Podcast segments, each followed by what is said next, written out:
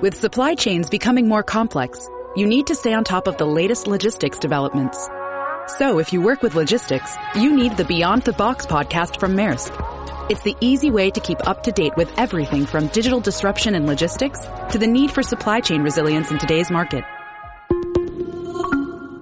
Find out more and keep ahead of the game with the Beyond the Box podcast on logistics insights at maersk.com slash insights.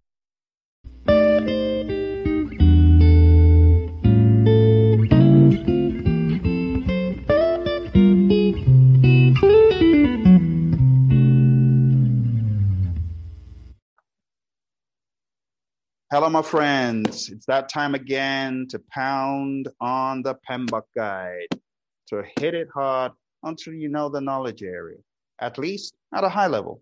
Then you can go into the details. The cool thing about these summaries is it gives you a very rapid review of the landscape. And then when you approach it for the first time in whatever course you're doing, you already have some context. So you're not flying in blind. You get what I mean? So today we're talking about procurement management. Let's go on to page 460. Again, this is one of those where you got just three processes.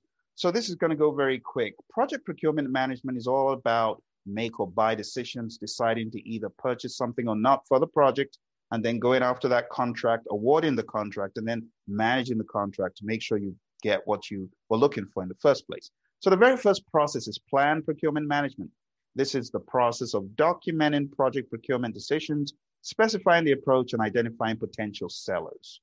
The next one is where you actually engage these sellers. We call it conduct procurements. This is where you obtain seller responses. You review those responses in the form of proposals. You rate and score the proposals using source selection criteria, and you award a contract.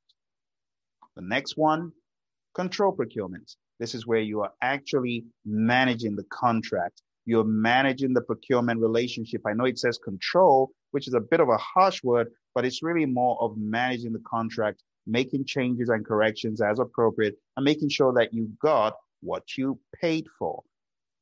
The very first process gives you seven unique outputs. This process is very unique in the PMBOK guide in that you never find seven unique outputs from any other process, but this one procurement management plan, procurement statement of work, procurement strategy. Make sure you know the differences between these three.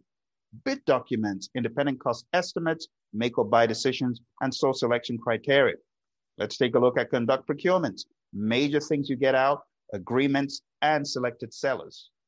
Control procurements, major thing you get out, close procurements, and work performance information there for good measure. We know it's not unique, but it's good to have them to balance up the image. And that, my friends, is it for procurement management. Now, I want to encourage you as you go through procurements, make sure you understand the difference between the procurement strategy and the procurement management plan. Procurement management plan is a plan for how to manage procurements overall. Procurement statement of work is the narrative of what you, the customer, want, what you're looking for the seller to deliver to you.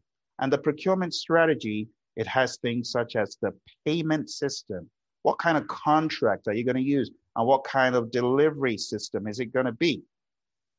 When you take a look at the procurement strategy, you need to understand is it going to be a build, own, operate, transfer kind of contract if you're in the world of construction? Is it going to be a design build, a design bid build? And if it's not one of those, if it's a services agreement type contract, then you've got to understand the different types of service agreements you could have.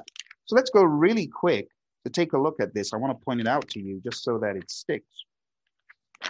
This is on page 476. And under procurement strategy, we have delivery methods. And under delivery methods, it says delivery methods are different for professional services versus construction projects. We have design build, design build, bid build, design build operate, build own operate transfer, turnkey talked about for commercial construction and industrial. And then for the professional services, we have buyer slash services provider with no subcontracting or buyer slash services provider with subcontracting allowed. We have joint venture between buyer and services provider and buyer slash services provider acts as the representative so kind of wrap your mind around the differences in these tiny little outputs. There are seven unique ones. And if I was to throw in change requests, you'll have eight pretty interesting outputs from plan procurement management. Okay, that's it for procurement. When we come back in our next episode, that will be it for the 10 knowledge areas. You take care. I'll see you in the next one.